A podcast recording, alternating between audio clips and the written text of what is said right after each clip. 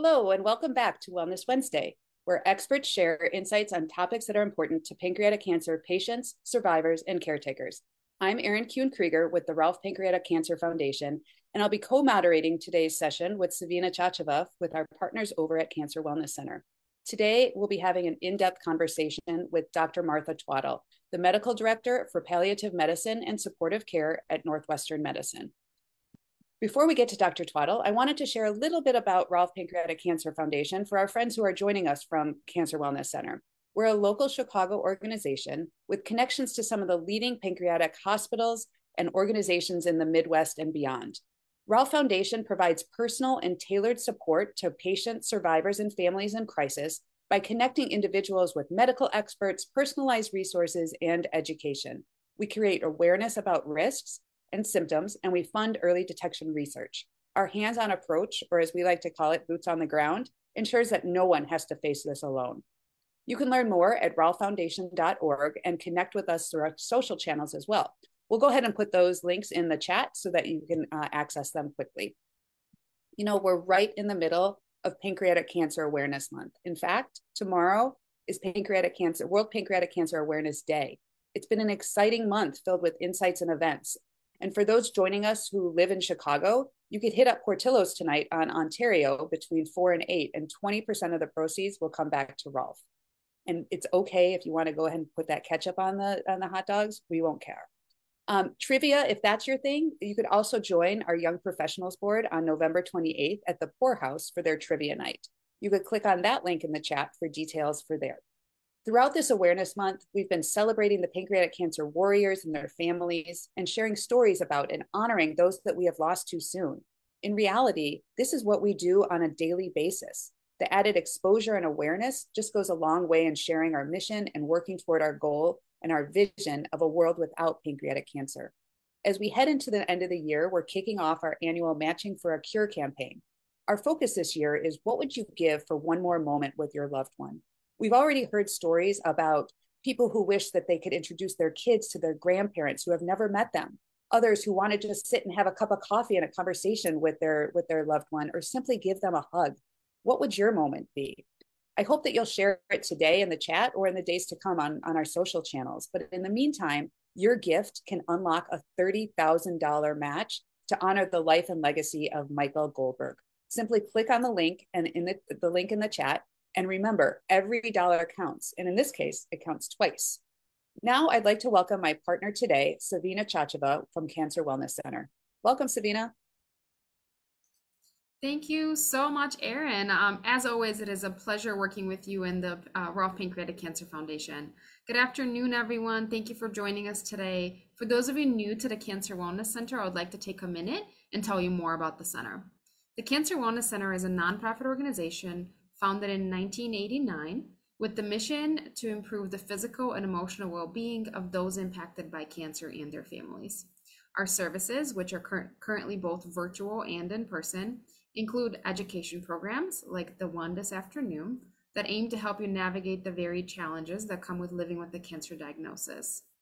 Wellness classes like yoga, meditation, mindfulness, stress relief, and more that provide a holistic approach to healthy living, and support services services, which include counseling for individuals, families, couples, children, and those bereaved, as well as support groups that are designed to help our participants manage the emotional and mental impact of cancer.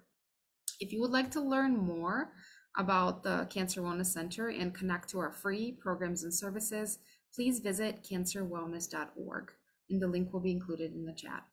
Now, before we welcome our presenter, Erin will share a few housekeeping items. Thanks so much, Savina. So throughout the session, you can ask your questions. Uh, we, we do like to save them all for the end to make sure that we're able to get to everyone.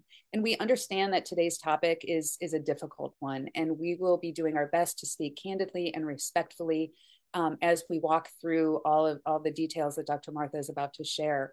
Uh, if you do have questions but don't feel comfortable putting them in the chat, that's okay. Just email them to us at info at rolfefoundation.org. So we're so grateful to have Dr. Martha Twaddle, whose work combines over 30 years of experience in the care of seriously ill people and their families. Dr. Twaddle currently serves as the Wad Family Director of for Palliative Medicine and Supportive Care at Northwestern Medicine. She also serves as the co-chair for the National Consensus Project for the Quality Palli Palliative Care for the American Academy of American Academy of Hospice and Palliative Medicine, which published a clinical practical guidelines for the field. We're so excited to have you. Welcome, Dr. Martha. It always helps to unmute. It does. uh, thank you, thank you, thank you. Let me get my uh, my screen up here, and we can. Let's see here.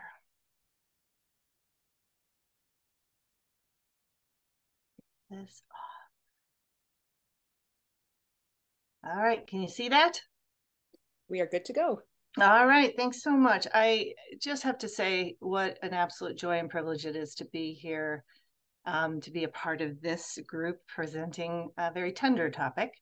Um, the Cancer Wellness Center is a place of uh, great, just a jewel. And I realized when you were in, introducing again and sharing its history, it launched the year I launched into practice. I was chief resident 88 to 89 and started in practice in 89. And I guess I've grown up with a cancer wellness center. Um, I want to also dedicate this talk to my beloved colleague, teacher, friend, mentor, Pamela Holtzman, who is part of the Cancer Wellness Center and just instrumental in, in my growth and development as well. And I had the privilege of being her doctor at the end of her life. Um, Cancer Wellness Center, and really just what was said in the intro is we cannot do this alone. We need a community, we need to be connected. We find strength, um, reinforcements, and resources when we access that. So I'm extremely grateful to the Rolfe Foundation, to the Cancer Wellness Center, and to people like who are helping to make this talk um, possible. So thank you. Uh, it is a tender topic, but it is important also to touch on it to the degree we want to engage and to be thinking about our lives and um, planning around what's important to us. I share this picture. Um, it's not a Bargello needlepoint. It is actually what's called a mortality map. And what it shows reflecting uh, changes in diagnoses that occur um, and causes of death across the spectrum of age and the population. And as you can see, cancer really peaks in, in the vulnerable and very active ages of the 40s through 70s when people are living their lives and uh, very active with their families and trying to perhaps retire and enjoy uh, travel and things like that. And so it it has such um, impact on people and their families. And for that reason, I think it's very important that we talk about the big picture that we pr- hope for the best and prepare for the rest. I love that saying that we tend to prepare for things like births and weddings and such, but we don't tend to talk about or prepare for those parts of our lives where frailty and advanced illness will confront us and perhaps limit us, likely limit us and very few of us prepare for funerals or give directives around that. When you survey people, though, 80% of people say this is really, really important. We should do this, but less than 25% of people actually do.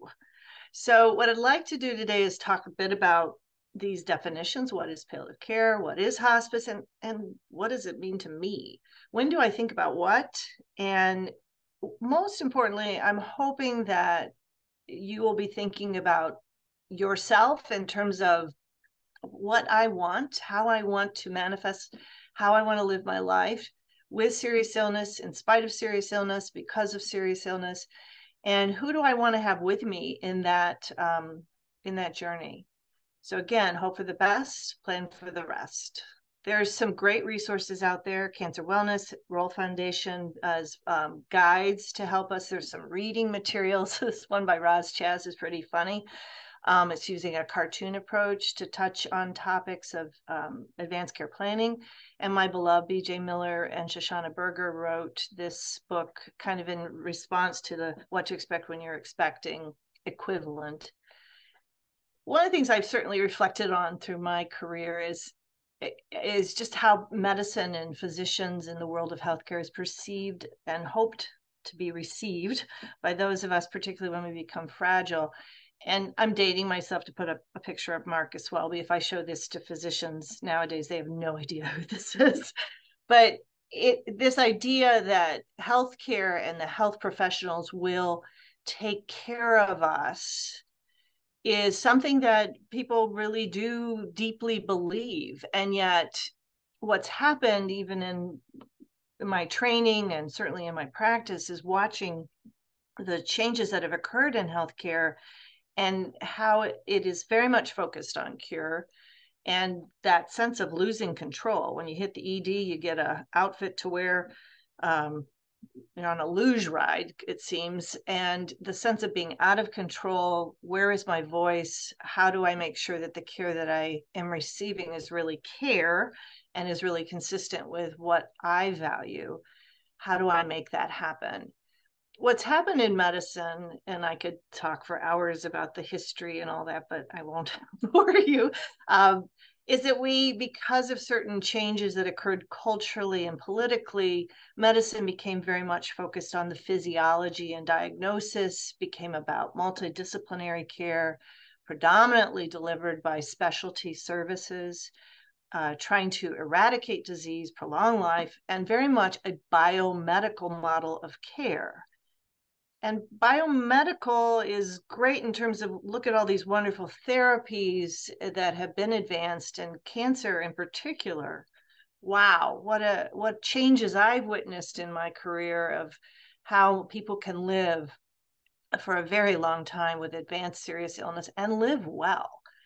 The challenge is in in the midst of focusing simply on diagnosis and treatment, the person and their experience of their illness um, and sometimes the isolation that can occur because of that if people are focused more on the disease they aren't thinking about who is it who's living with the disease and how do i support them and also how do i support their families?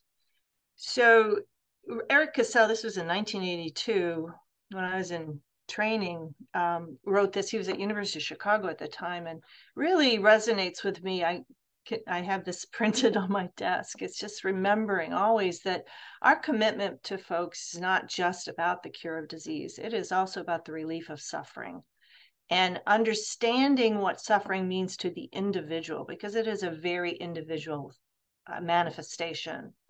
And this uh, sentence kind of changed for my use is from my friend and colleague Harvey Chochinov, who's a psychiatrist in Toronto. And he's the one who has spearheaded dignity therapy.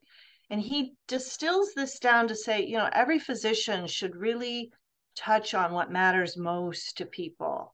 What do I need to know about you so I can take the best possible care of you? What is it essential? What essential piece of who you are do I need to know? And taking the time to ask that is really, really important as a part of the medical history, as a part of the assessment of the individual. And as I mentioned, it's not just about us, right? It's about all those who love and care for us and the impact our illness can have on those who love and care for us having gone through uh, my brother's diagnosis and treatment, and I celebrate that he is almost 12 years with neuroendocrine, stage four neuroendocrine. It's amazing, um, pancreas, that uh, how much that experience affected all of us, and um, even to the point of sympathetic symptoms was fascinating. So, the answer to the biomedical model is a biomedical psychosocial spiritual model which is really the very essence of medicine is looking at the person first what matters to them who's their family how do they like to make decisions how much information all sorts of aspects of who they are. The person who first started this effort to look beyond the biomedical model was this remarkable woman cicely saunders who became knighted i guess to make her a dame in England. So Saunders started her career as a nurse, became a social worker when she injured her back, and then went back in her, I want to say she was probably in her 50s, 40s or 50s to, as they say in England, read medicine. and she became a physician and she worked predominantly with people at the end of life. She worked within hospice facilities in England. And Saunders introduced the model that of the modern hospice approach to care, which was focused on the relief of suffering and pr- promoting really manifest helping people to live well have quality of life recognizing that time was short and preparing for that what what was important as we prepared.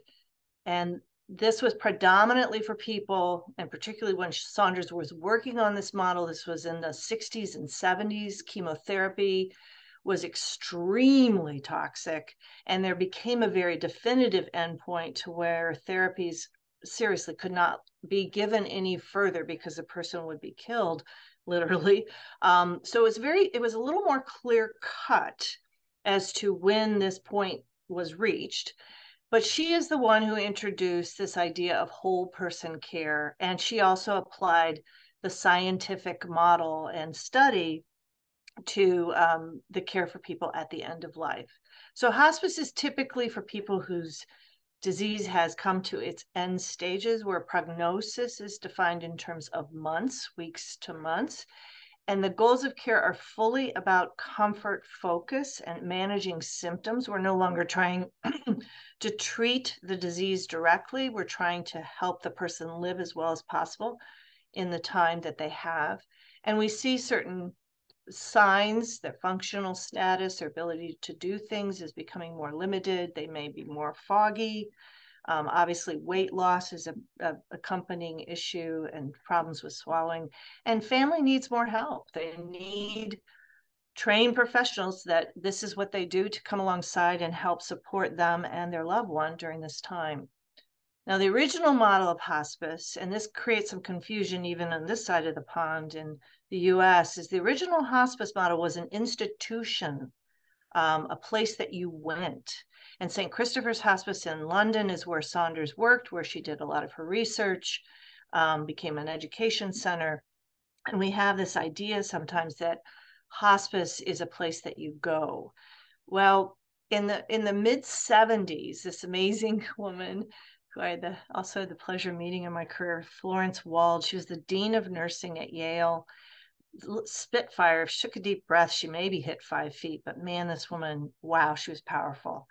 And she befriended Saunders, and they together created this project where we were going. They were going to introduce the concept of hospice as an institutional uh, delivery system within Yale. Um, and as is typical in America, we kind of have our own ideas, right? And it very quickly became a home care model with visiting nurses going to the home versus a place that you went. Because really, when you're very ill, the last place you want to be is in the hospital. You'd rather be somewhere else. More 99% of people don't want to be in the hospital. There's a few who do. Um, and so this model morphed very quickly it gained energy. Um, it became a demonstration project in 1982, overseen by Congress, uh, deemed to be worthy of funding to be a demonstration project. In 1986, it became the law. It became a benefit, um, what is called the Medicare hospice benefit. And this is a picture of the folks at the time that it was signed into law. Some of these folks are still active in hospice care. Um, right underneath the light post is a woman with curly hair. That's Judi Lund Person. She still works for the National Hospice and Palliative Care Organization. Still just an email away. Hey, Judy, I got a question for you. Amazing. Uh, you know, I love Margaret Mead saying, never doubt that a small group of committed people can change the world because indeed it is the only thing that ever has. So there is a mixed blessing in uh, becoming a Medicare certified insurance program because hospice is a beautiful philosophy of whole person care and a model of care delivery, very innovative. But once it becomes an insurance company and a federally regulated one, there are laws and rules, and these are in the uh, Code of Federal Regulations. This is a big deal. I say to my when I teach about this, you need to sit up straight when you work within this mandate. Um, because it is it's serious business. Um, it defines what hospice delivers as an insurance benefit. It defines the roles of the different folks on the core team. Interestingly, it requires volunteers, which is the only insurance product ever made that required volunteer hours. Um, and that was really an effort to improve the social interactions and support for patients and families. You have to be eligible to use this hot, this benefit. And once it was launched in 86 and began to be practiced and people were utilizing the benefit and i started as a hospice medical director in 1989 first as a volunteer and then stuck with it in addition to internal medicine.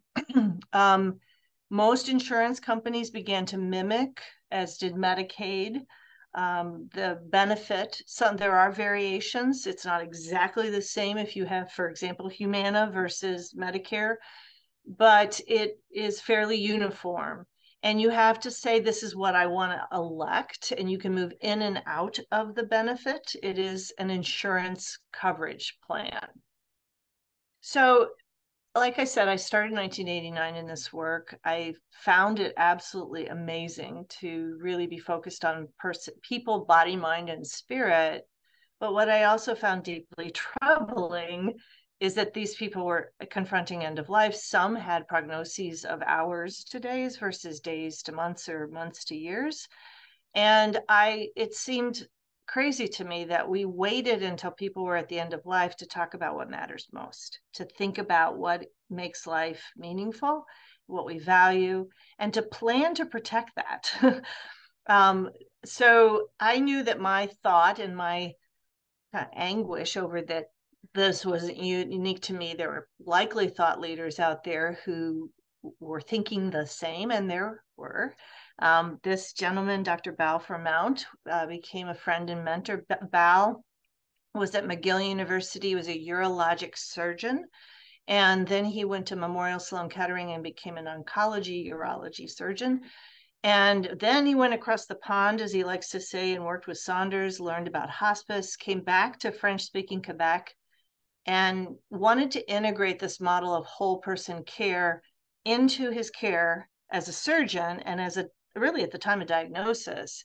But the word hospice was not going to make it's not going to be effective. So he he needed a different word and so he was the one who coined the term palliative which means to protect to wrap to cover um, to avoid suffering and Bal mentored the um, the beginnings of a what became the American Academy of Hospice and Palliative Medicine, which initially was this tiny little group of international folks called the Academy of Hospice Physicians, which I was a part of.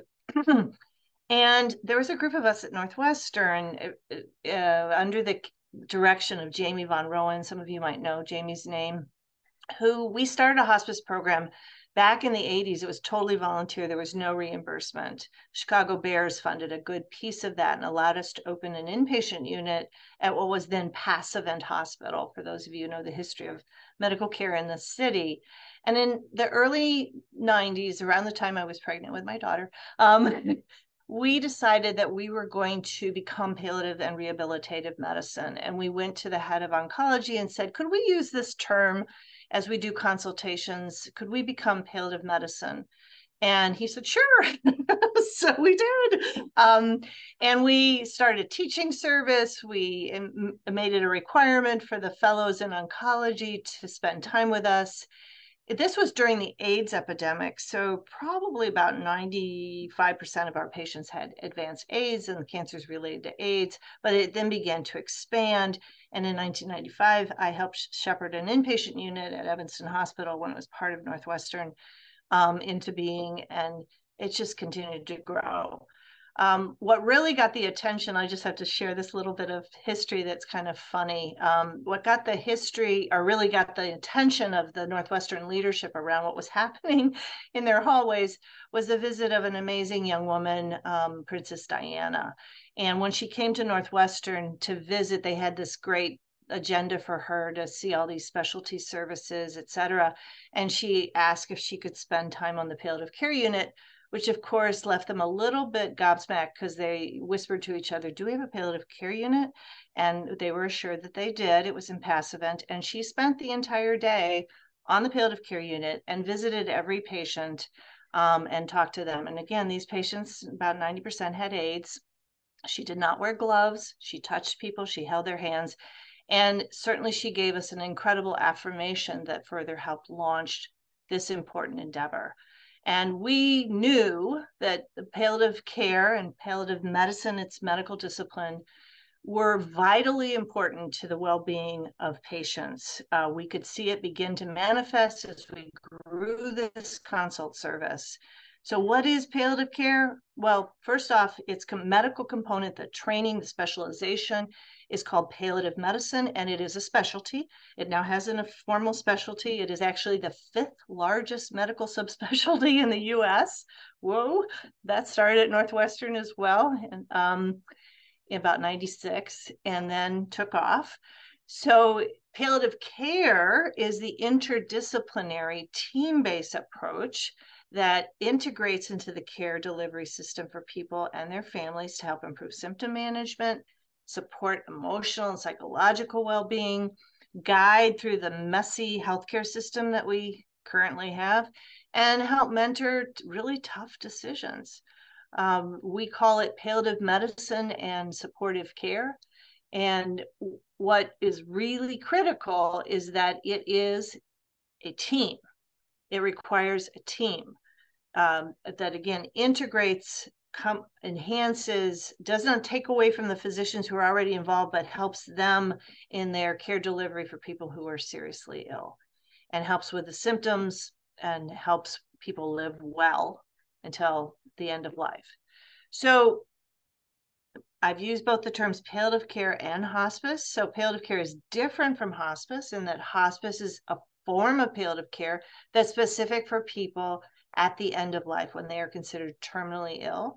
And the definition of terminal illness is one where um, prognosis is less than six months and folks are no longer benefiting from disease directed treatment. In fact, the burden of that is greater than the benefit.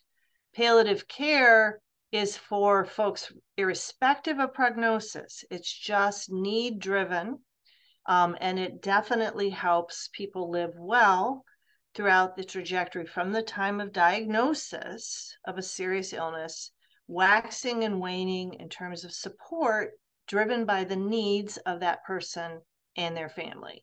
So, helping them with symptoms, helping them with practical care delivery. How do I get home care? What about physical therapy? What about a hospital bed? What about a walker? Different things that we need and this team helps to enhance the care.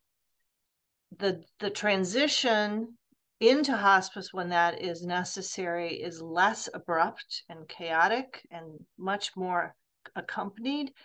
And people also receive support after the death. So I came to appreciate that, again, the multidisciplinary, specialty care delivery of um, modern medicine is kind of like swim lanes. Everybody's in their lane, um, doing their flip turns, charting in the chart, but there isn't really collaboration, communication. And palliative care comes in and gets rid of the lane markers and creates a team, uh, integrates into the care delivery model, gets rid of that kind of I'm in my lane. Let's collaborate. The person and their family are in the center and all this is all about creating and collaborating and communicating for ultimate support for them we don't have to wear silly base, um, bathing caps but uh, it definitely is more affirming to help people live well and as was mentioned in my intro, this is guided by science and research. We have now the fourth edition of the clinical practice guidelines. I love these, they're amazing. You can access them on the the web and read them. And what I'm particularly proud of in this fourth edition is we talked about how important it is not just to assess the needs and well being of the person who is ill, but those who love and care for them. And when you write clinical practice guidelines, not only does it inform the care that's provided, but it also informs uh, policy and payment.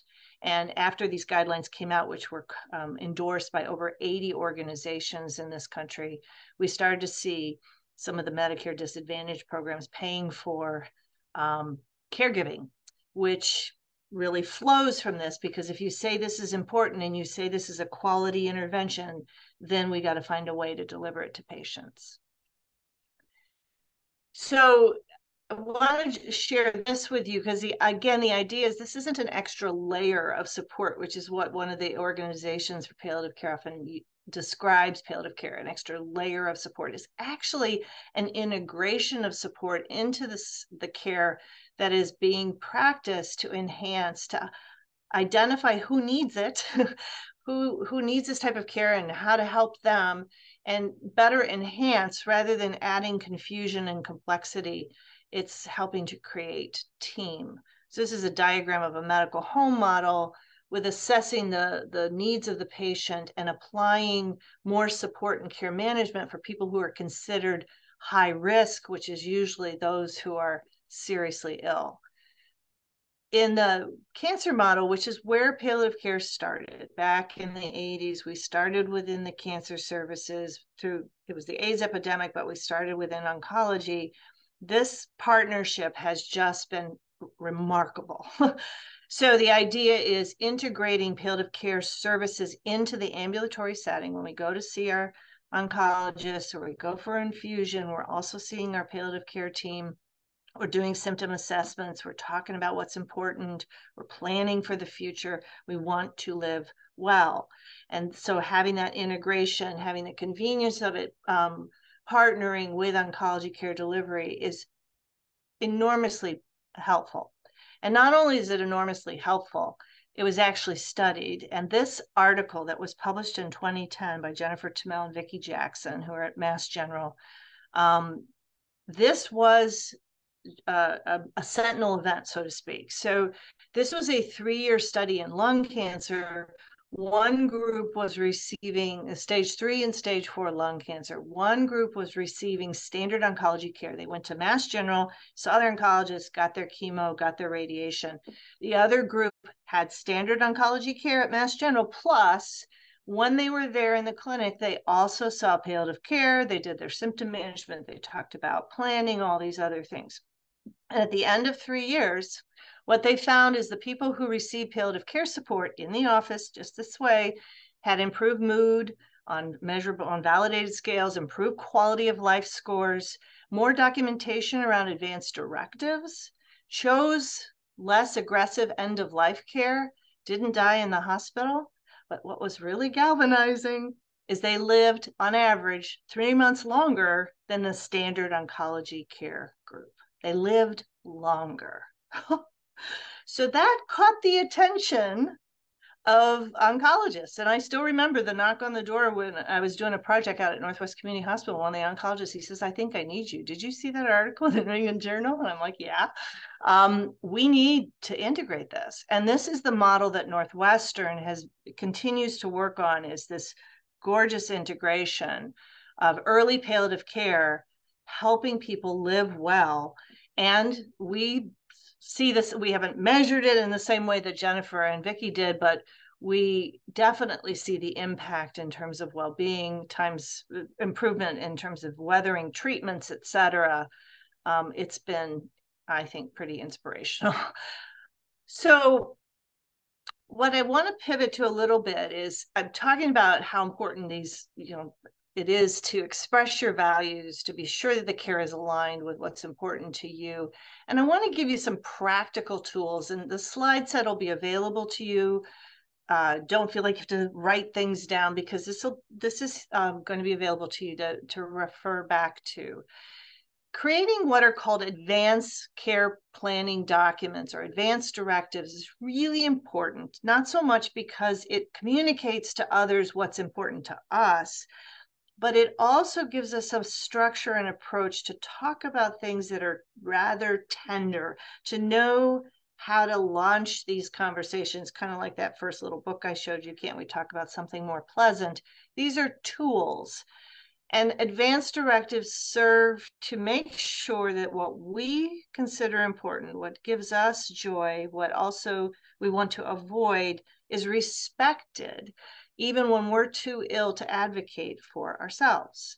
There are lots of different ones out there. I want to just touch briefly on what they are. So you again have the definitions, and this will be available. There's also resources, cancer wellness. Um, and if there's questions, um, I'm more than happy to respond to you even through email.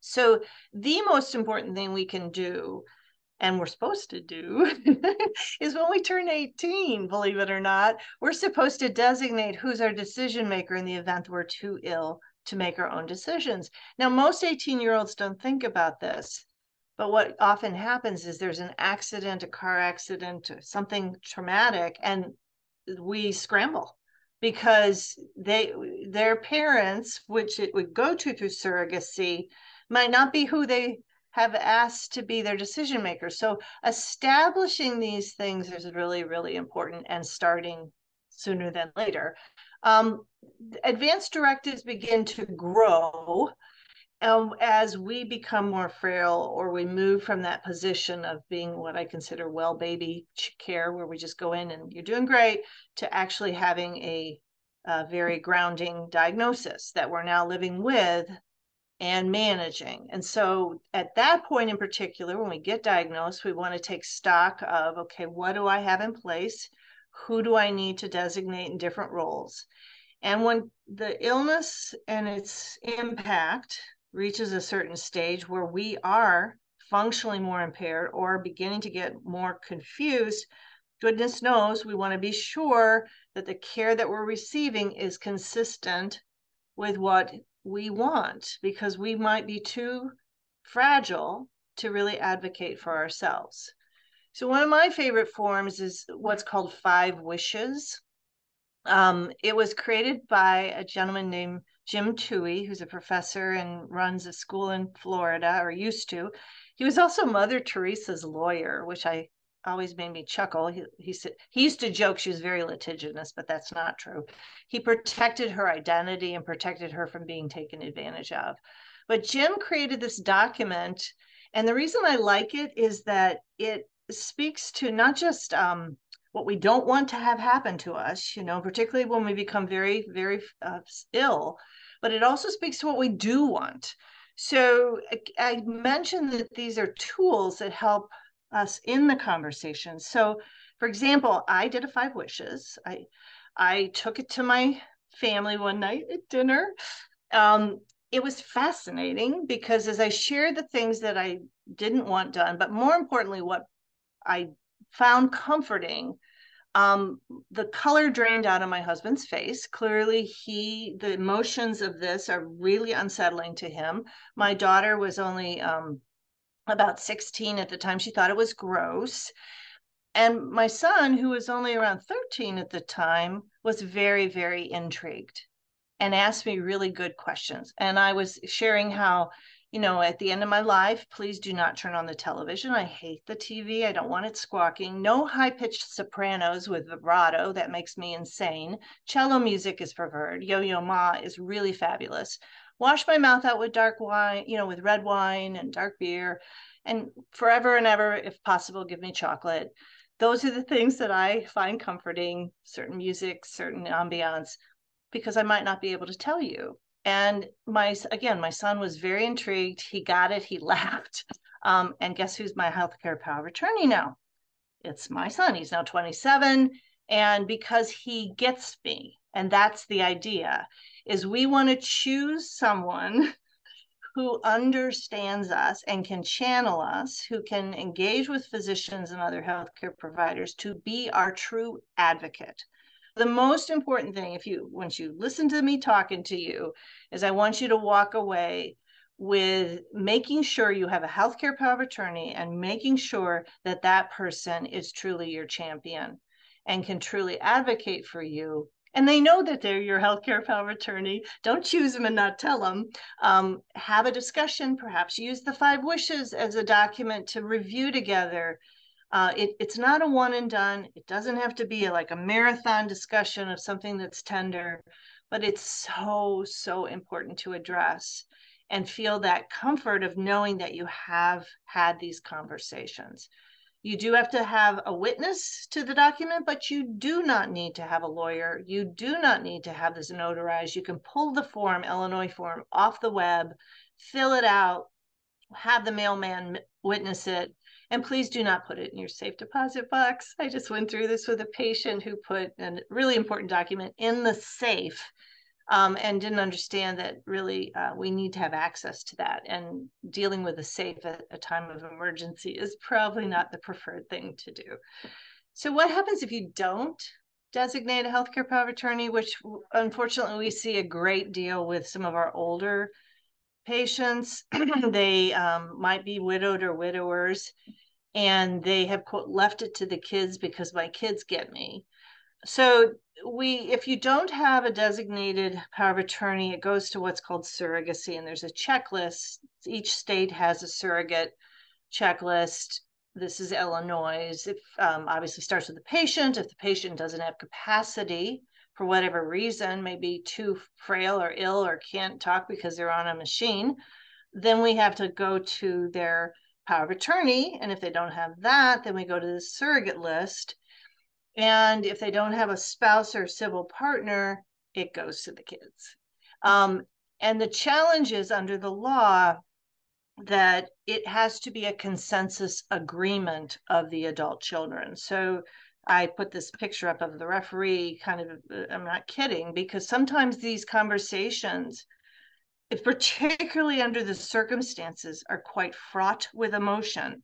And best thing you can do for your loved ones and for also for your healthcare folks is to say who's my decision maker? so that we don't have to do a referee session. And there isn't this pot boil of, of emotions that you have a person who's help, helping to really make the decision with input from others um, who gets you and can advocate for you there are other documents. One most people know about is something called a living will. This is usually done by folks who are very ill, um, who say, This is, I don't want these things done. So it's like part of the five wishes, but not quite as uh, this is what I do want you to do. Um, some folks think this living will is sufficient that if I say this is important to me, and if I say don't resuscitate me or don't put me on a ventilator, we're good to go.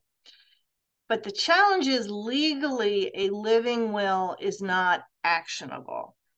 Meaning, if you are very seriously ill and if you have strong preferences as to what you want your care delivery to look like, for example, you don't want to be uh, attempts made at resuscitation in the event that you die, or you would prefer not to be on a breathing machine at any time. You want to avoid that. And you are in a situation where you've called 911. Um, so calling 911 gives consent for treatment. And the people who respond are paramedics. They're not docs, they're paramedics. And they follow protocols. So, unless there is an order in the home that directs them to a different care protocol, they have to do all things.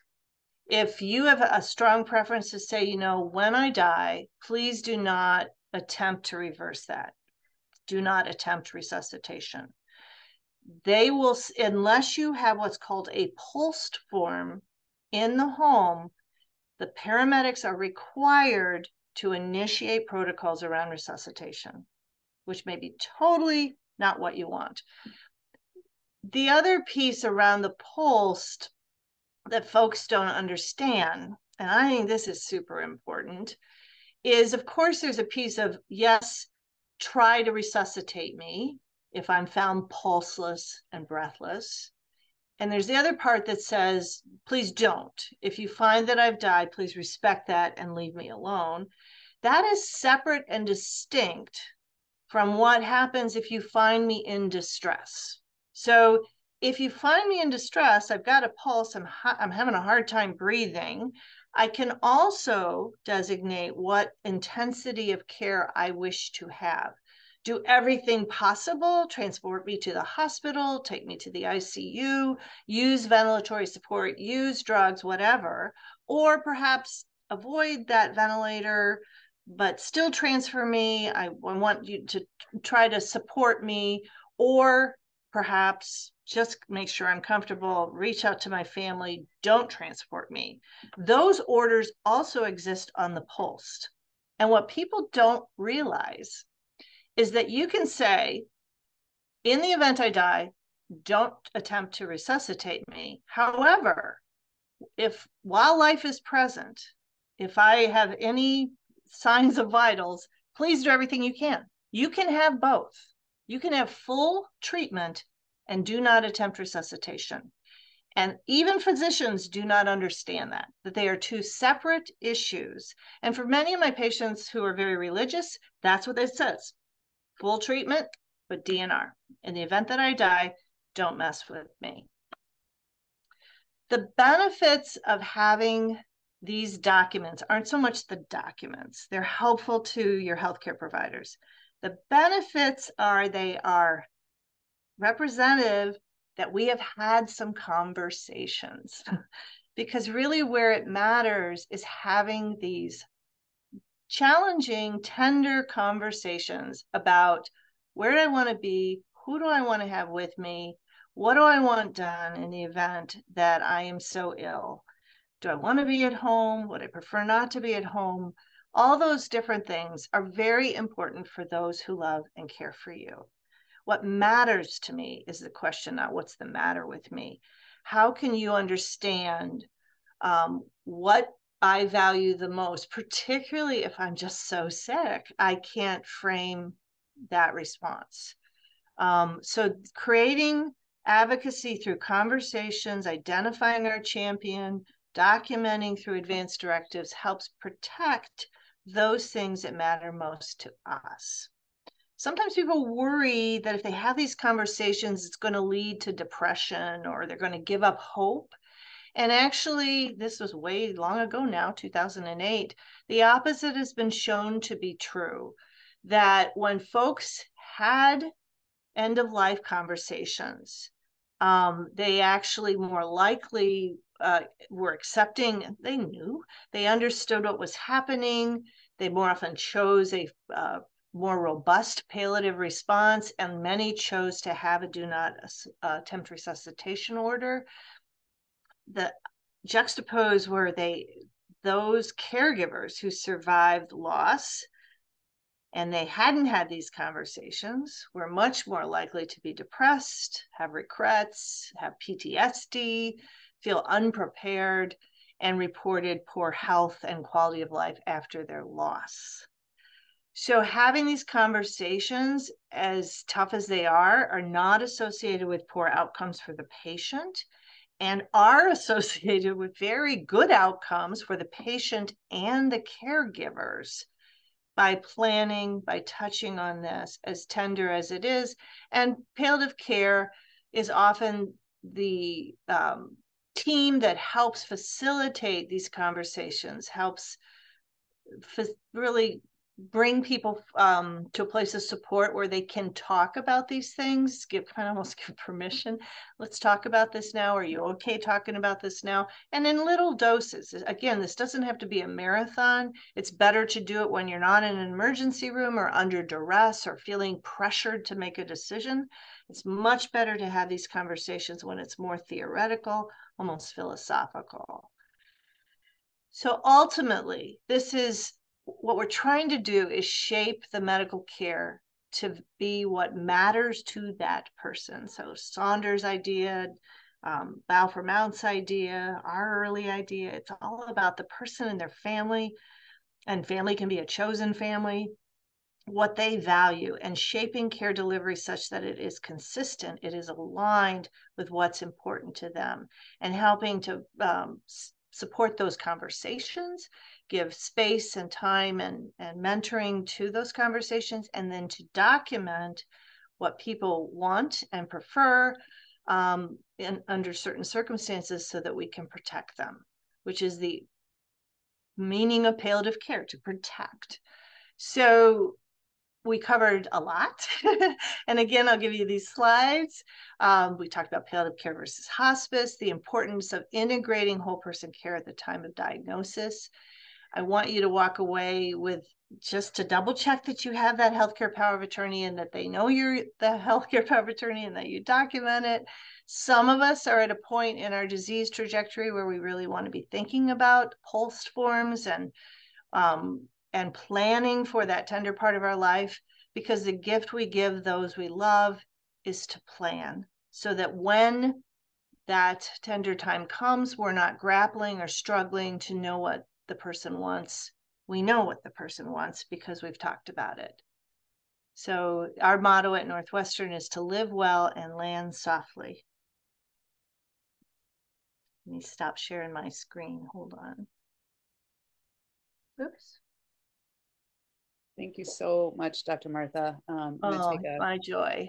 A beat to, to catch my breath after that and uh, mm-hmm. go through. Um, you know, you touched on so many um, amazing points that that I'd love to dig uh, dig deeper into. So we're going to open up to questions. We've had some that have come through during your talk, and um, for folks that are, are watching right now, please continue to um, ask questions. You could do it in the chat. And again, if you're not comfortable, please go ahead and email us at info at rolfefoundation.org.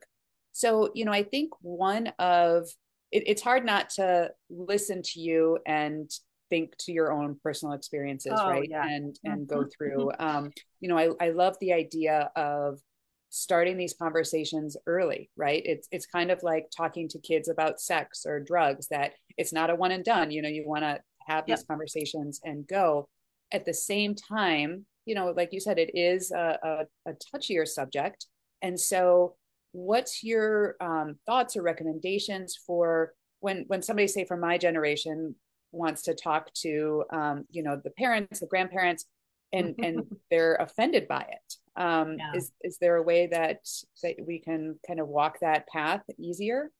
Yeah it, it, and a lot of it of course each family is is unique and how we communicate and where we we go with these conversations. My um my dad was a veteran and had had so much experience that he always brought it up you know this is what i want. He'd bring it up at dinner table and we'd be like dad. Um so sometimes it it's just allowing family to know or parents to know or a loved one to know that you're listening because they do want to talk to you about it but they don't know how to start the conversation. So and some of it is um you know that people push back because they're afraid it's going to get too emotional so we try to figure out again, it's in small amounts. Of maybe we're gardening with mom. say, you know, it would be really helpful to me. I care about you so much. I just want to be sure that we have plans in place um, for if you become more frail, so that I'm always doing what you would want me to do. You know, and then just listen. Um, or inquire about do you do you have some of those documents around um, your planning and where might I find those? Because that's where the conversation recently was about, well, it's in the safe. And ooh, that's a problem if the paramedics show up, they're not able to get in your safe. It's great you did the DNR, but could we put it in the freezer so they can get it? So it it's a hard question to answer as something ubiquitous because every person's an individual, but my I just try to keep engaging uh, with folks. And usually I do that in my work is, you know, tell me what's really important to you. And do we then have what's in place to make sure that what's important to you is something we continue to support? How about if the patient and the care the caretaker's wishes and, and point of views don't align? Yeah. Yeah. And that's where having a trained professional in the conversation is super helpful is getting the heads up from the patient or the caregivers that they're not, because that's more common than not. We cope in different ways. Um, denial is actually a very effective cope, coping mechanism, and sometimes we just don't want to talk about it. So, actually, one of the first things in in our work that we inquire is, is do you want to talk about this? do you do how much information do you find helpful about your illness and how do you is this something you want to explore and direct or do you want to to have your son do it for you or your daughter do it for you and and particularly in some cultures that's normative it's not that the person has to make all the decisions. But uh, again some of it is really coming to terms with what's happening and what we're afraid of. And that's where i find having a professional there who this is what we do can help mentor those conversations. And doing it in a way that's loving and supportive and thoughtful. And ideally like you said Erin is let's do it early so there isn't a sense of urgency and pressure because that's just not helpful. How about um, power of attorney documents? Do they differ from state to state or is it kind of one size fits all they're pretty much the same from state to state if you look at them it's preferred that if you live in wisconsin you have a wisconsin healthcare power of attorney and if you live in illinois but they're pretty much the same thing and the same statute around it that they don't require though many lawyers will charge you to do one for you. It's not necessary to have that um, done. A lot of people do it in conjunction with a will they wait for that. Or if you think about it, though, you're supposed to do it when you're 18. So it should be on our driver's license, right? You know, you get your driver's license when you're 18 and you, you ask you about don- donating organs. So maybe they should ask you who's your healthcare power of attorney. Um, so it, it's a simple thing to do. It can be changed if things change. And again, I think the epiphany for me, as I shared, was that it may not be our spouse that person may not be the the best to have as champion. And again, these decisions don't happen in a in a vacuum. It's you know the whole family's giving input. It's just who's going to be the actual person to say this is what my mom would want, this is what my wife would want. And we want to pick that person who is comfortable in that role and who really can translate what we want, not what they want, what we would want if we were sitting there. Sure. So our next question says, my wife is a very intelligent person, but also sees palliative care as a euphemism for hospice. Mm-hmm. She's a Northwestern medicine patient now, um, but now 18 months into her treatment, she's only been recently encouraged by her Northwestern team to consider it. Yeah.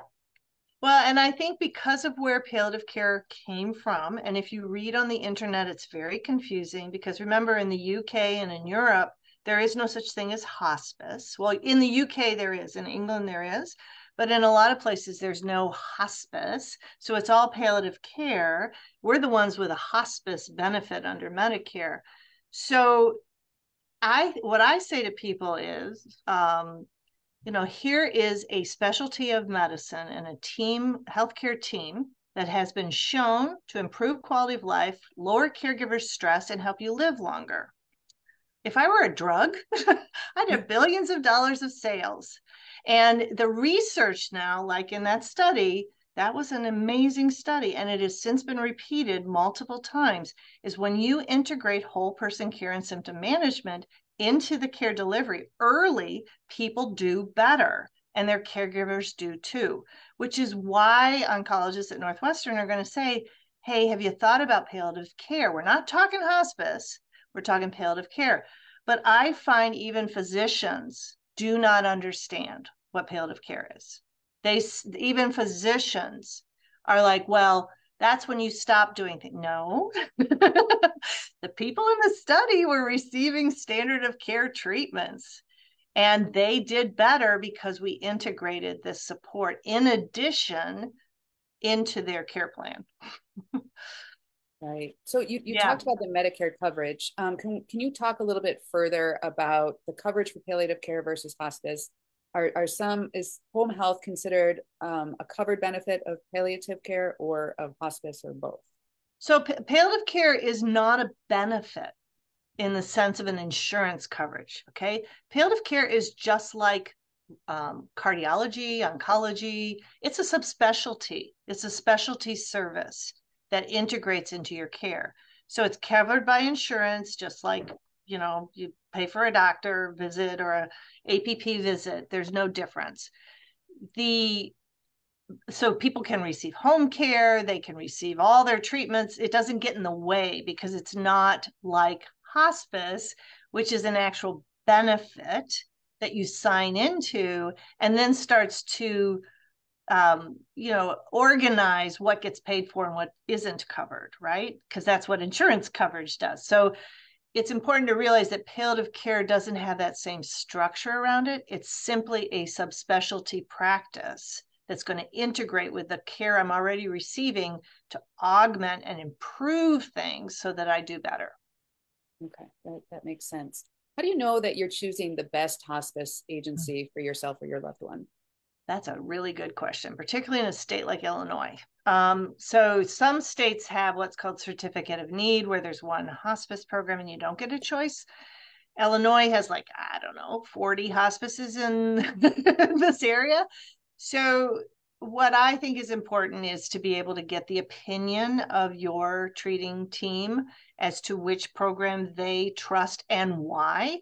So we have about uh, seven, eight programs that we have vetted that we will work with, that we trust in the care of our patients. And our team tends to stay involved with folks once they move into hospice care. So we stay as their attending of record in hospice care and keep the communication going. Um, that really helps. But it's you know, if you've seen one hospice, sadly, you've seen one hospice. And even though they're Medicare certified, doesn't mean they all have the same model or go the distance or do or provide the professional care that we really need. This isn't retail. You can't say to someone, I don't like my hospice experience. I want to do it differently next time. You get one chance and you got to do it well. So it's imperative that we discern which program might be best geographically and you interview a couple did, did, does it feel like a good fit and remember too it, what's fascinating is people who utilize hospice care if they utilize it early tend to live longer than those who don't use hospice kind of the oxymoron right and there are some people and i've seen this many times who actually get better during hospice care and are kind of baffled by it like wait, what's going on? I'm I'm doing so much better. Well, yeah, you know, you got a nurse coming out two to three times a week, and we're watching things like a hawk, and we're improving your symptoms. You, we hope you feel better, and that's the whole idea, is to get that care in there early so that you can live well. So, two questions coming off of that, and I hope I could remember both. The first is, um, so the the hospice nurse will kind of come two to three times a week, right? How about for those who need families who need all day care, you know, of, mm-hmm. of finding an additional mm-hmm. caretaker? Are, are there good resources for folks to be able to to search for that? That's probably the greatest stress that we have in our country is the lack of um, really good uh, public health support. And unfortunately, insurance programs other than long term care do not cover what they call room and board. Um, they don't cover personal caregivers that stay 24 7, and it gets to be out of pocket and it's astronomical. Now, I've lived that many times over. It's just amazing how much this costs. So, that's also part of the discussion of how do we do what when? How do we cobble together? Because our country does not have enough resources for this and identifying resources and caregivers that we can trust because again vulnerable fragile people who's going in the home? Let's be sure they're bonded insured reliable all those things and the poor daughter isn't getting a call at you know six o'clock at night that hey the caregiver didn't show up and what are we going to do? Mom's all by herself. That those those are some of the added stresses that nobody prepares us for and we need help that's where, again, palliative care, uh, being part of the team, is going to go to bat with the practical issues that support people. Okay. Um, so then the, the second question was you had talked about how sometimes hospice care goes on for a really long time. um, well, that's wonderful on on some instances, and and you know to be able to have that time, it's also really hard for the family to to yeah. watch their loved one and yeah. So what what's your advice to the the loved ones and, and the caretakers of how to best get mm-hmm. through that time? Yeah. Well, and this has been the theme of this entire talk from its intro is it really takes a team, doesn't it? It takes community and people who to walk alongside us um, to give us grace and space for that of a house Um, I find that, Erin, more in dementia situations where people live, you know, three years, like my mother, three years in hospice care. Um, it's exhausting. Um, that is not typical. It, I don't know if this is comforting or not, but I'll. I think it's important to be honest. It's not typical in cancer diagnoses.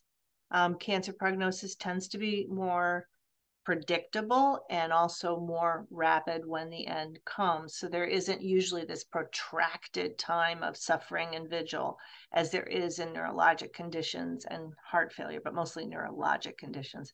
That those are some of the toughest to um, go the distance with, and you need support.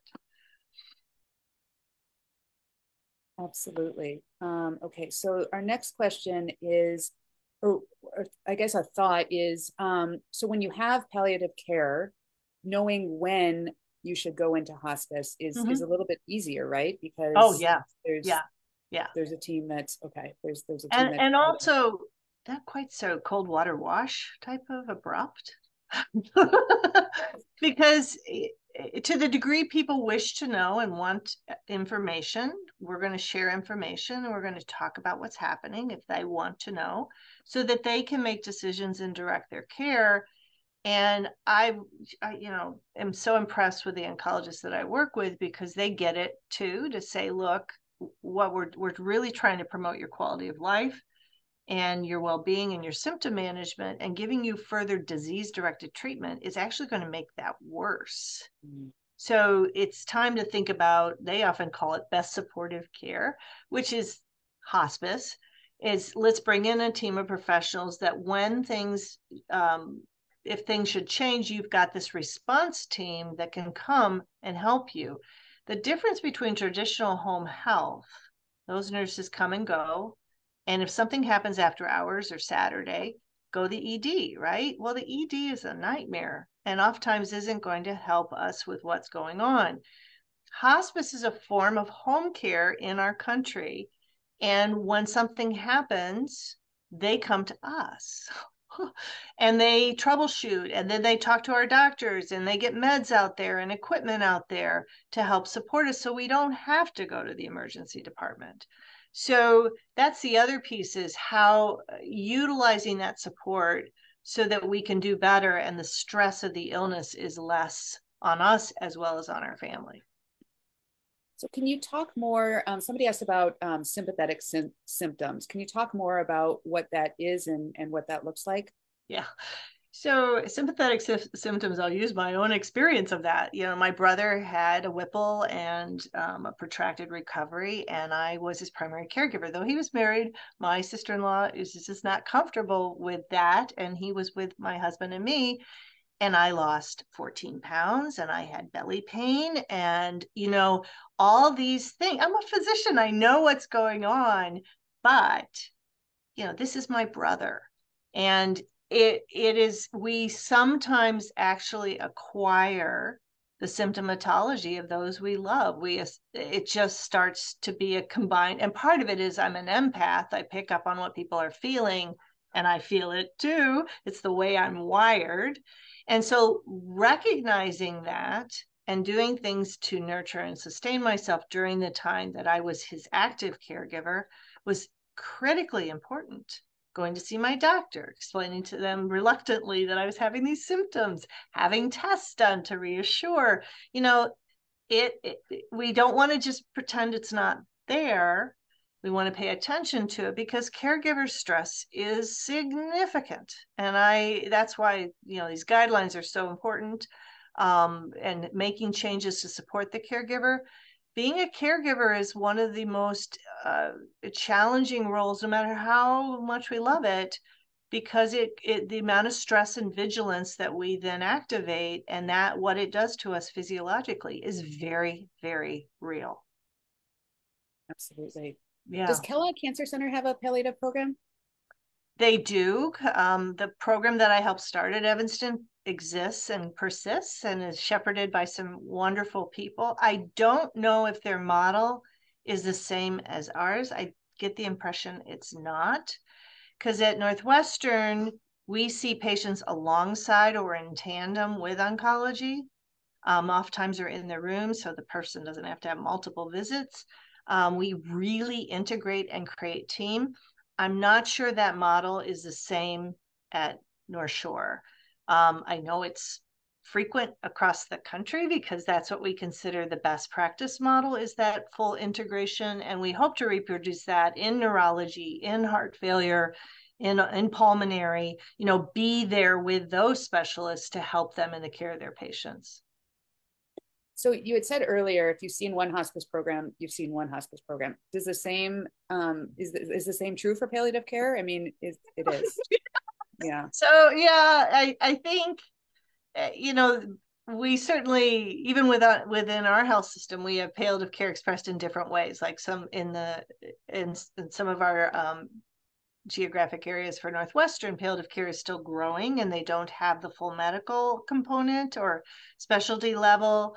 They're doing mostly advanced care planning. They're not doing robust symptom management. In some, it is it like the apprehension of the the very intelligent wife. It is just kind of this hospice, pre-hospice.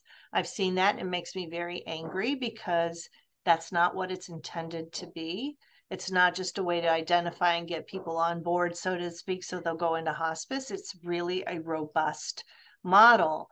And yet it still carries that name. So I think it's important to be discerning to ask do they have board certified palliative care specialists? Who's on their team? You know, what is their on call? Do they see me in the hospital? Do they see me in the clinic? Do they see me at home? Those types of questions to be an informed consumer, maybe have the daughter-in-law be the one who asks those questions can be really really important um, and advocate for us how about let's talk medicare coverage. Um, is it is is there a difference between medicare versus medicare advantage when it comes to palliative care? Yeah. well as it comes to palliative care that's a really good question and it depends. Um, I, you know, here I am on a recording, but I'm not a big. I thought I was going to be a fan of Medicare Advantage. I'm not a fan of Medicare Advantage. Uh, we call it Medicare Disadvantage because basically these companies have really limited. You know, when I listen to all these ads and what they say they cover, but then they say to the patient at, after they already had the care, oh, we don't cover that. That's out of network, this, that, and the other. You end up with more expenses in Medicare Advantage than you do in traditional Medicare because all these prior authorizations. And the only people who are making, who are getting what they want from that program are the CEOs right now. It's a mess. So, certain Medicare Advantage programs is managed care, and they if indeed they have palliative care services, it will depend. And like for example, United Healthcare in certain areas of our country has an amazing palliative care home service. I, we have a, I have a cat on my lap, and you have a cat walking on they, you, Erin. They, they, um, they, are part of the, it, the healing process. So right? again, it. Oh, I know. I've got a purring cat sitting on my lap. It's really cute. It it it comes down to this is why we want to plan right? We want to start asking questions. And maybe the person asking the questions is not the person receiving the care because they've got their checklist in their notebook and they're getting this information. So when things are happening, we know who to call, we know who to access. And having that set up beforehand is so much better than waiting for the crisis to occur and then trying to find it. So that's why plan, plan, plan hope for the best, plan for the rest is so critical. Yeah, ab- absolutely. Um, what about the supplies that are needed during hospice, home hospice? Um, mm. is, is everything covered? Pretty much everything is covered, and some programs interpret that differently. So again, asking questions, but uh, certainly the durable medical equipment is delivered to the home. And if you don't like the bed, you can ask for another one. Wheelchairs, oxygen, um, uh, things like that. Different supplies for personal care are um, are provided. I think we had like three years worth of adult briefs. Um, it supplied from my mom. It was like, oh my gosh, this truck of, of, of adult briefs. Okay, where are we going to put those things? Um, but very, very helpful not to have to scramble to find things like that. and it, and sometimes it's surprising what they don't provide. It's like wait you're not covering this medication? Well they're not allowed by law to cover every single medication you're taking. So if the medication is not part of the reason you're in hospice so for example you're on synthroid but you have pancreas cancer, well, they're not going to pay for your synthroid because it has nothing to do with your pancreas cancer. They'll pay for everything related to the cancer and its, you know, treatment and symptoms, but they won't cover the hypertensive drugs unless they are directly related to the terminal diagnosis. Oh, insurance companies. I know. I know. it's so messy. And you know, and and not knowing which what covers what and this, that, and the other, and not having the energy to even look at it, right?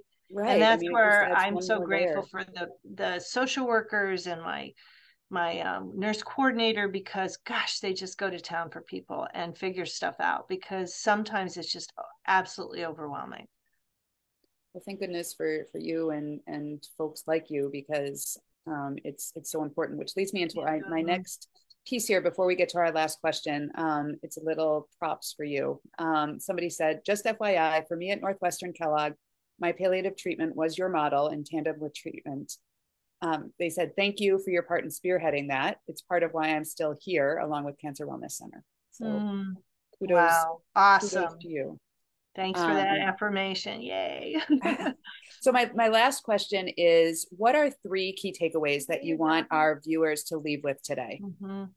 So I think one of the most important things, which I say to every patient, is you write your own story.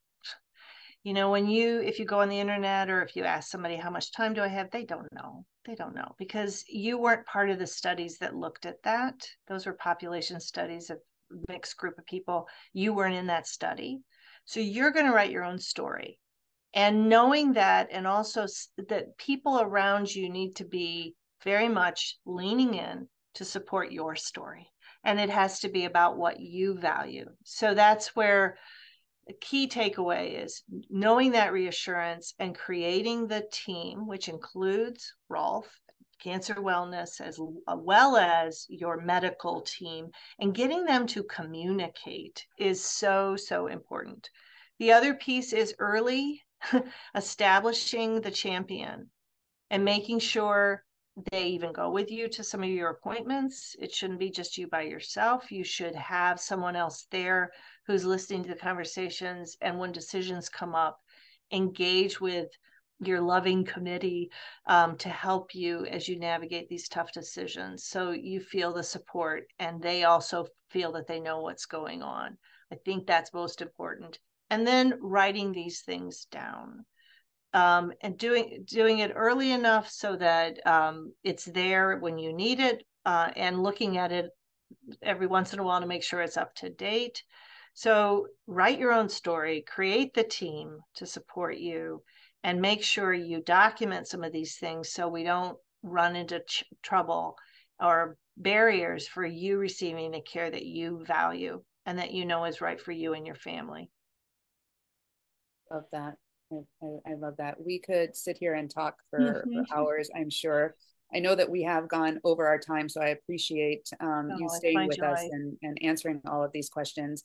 Um, this has been recorded and is going to live on um, our uh, website and um, our YouTube channel. So for yeah, folks who are for folks who are um, asking questions while watching this on the replay, they could write replay in the comments and ask questions, and, and we'll make sure that we get those to you um, today. You know, as as soon as those come in. Um, but I, I really want to thank you not only for sharing what you did today, but what you do in your day to day and what you've done this whole time. I mean, it's clear that you've made such an impact within this this world um, and within this mm. guidelines of care.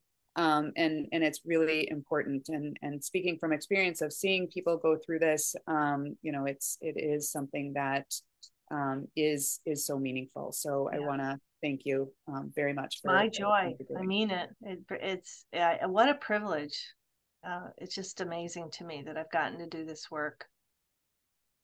Thank you. And thank you to mm-hmm. Sabina and Cancer Wellness Center for partnering with us and for everybody who joined us today and, and leaning in with these meaningful questions. Again, if you are catching this on the replay, you could go ahead and write replay in the comments, and we'll make sure that we get those questions to Dr. Martha um, as, as soon as we can. I'd like to close this afternoon by sharing something um, from an event that Rolfe had last week. You know, we heard from lots of families that mm-hmm. Rolfe Foundation was there when they needed it most and, and how they're still there with them today. And it made me realize that what makes the Rolfe team and this community so special, it's it's the connections and support from institutions like Northwestern and, and Cancer Wellness Center. It's our staff and supporters, our patients and their families that make our community truly one of a kind. And you know, it's the collective determination and our fight and, and the gut-wrenching vulnerability and willingness of simply showing up for those who need us and I'm so proud to be part of this community and, and appreciate you, Dr. Dr. Martha, and everybody who's here with us today. We, we greatly appreciate that. So, on behalf of Rolfe Pancreatic Cancer Foundation and Cancer Wellness Center, we deeply thank you for your support and send love and light to you as we head into this holiday season and the new year. Thanks so much. Until next time, stay healthy and take good care. Bye bye.